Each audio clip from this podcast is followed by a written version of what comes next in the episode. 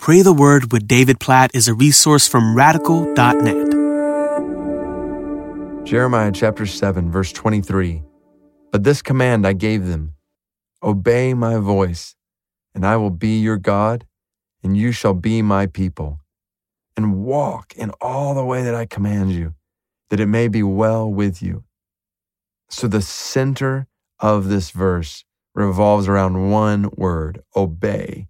That's the way it's translated here in Jeremiah 7:23. The word uh, Shema is actually it's a great Hebrew word that basically uh, obey is kind of one part of it, and it's certainly accurate translation. But the whole picture in the word is listening and obeying.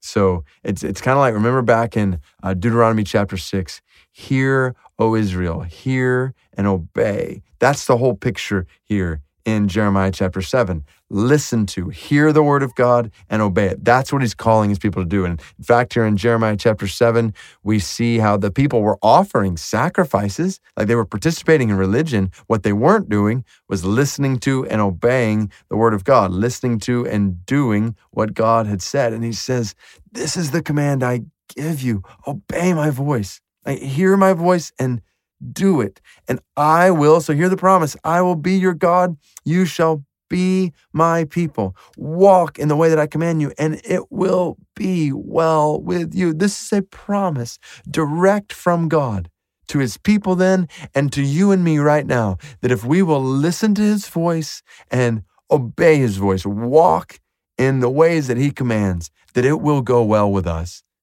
Not obviously meaning that everything will be perfect for us, but that we will experience life to the full, the good life. Now, not the good life defined the way the world defines the good life, but the good life the way our Creator God, who gave us life, defines the good life, which is far better than anything this world could ever offer us. The key to it going well with us is hearing and following God's voice. Obey my voice. I'll be your God. You shall be my people. So I just want to encourage you today as you live, walk in his commands, obey him, trust him, trust him. Hear his voice, spend time in his word today, and then walk in obedience to it. Do what God commands, and guaranteed it will go well with you and what matters most. So, God, help us. God, make us a people who hear and obey, who hear your word, who listen to it. God, please help us to listen to your word, transform our thoughts, our minds, our desires, our affections, our actions, our words. We pray that your word would totally transform us. Your voice would totally transform us today. Help us to be students of your word, reading, meditating on it, memorizing it, digesting it, studying it. Help us to hear your voice. May it not be said of us that we didn't listen to your voice. God, help us to hear your voice and then help us to obey it. Help us to do it. God, please keep us from just being full of Bible knowledge.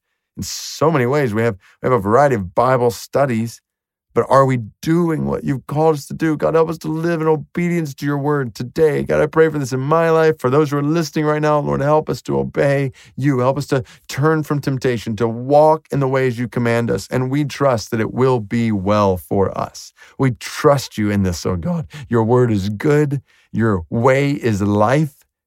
You know how life to the full can be experienced in our lives by us. We want that. We trust you. So help us to hear you and obey you today.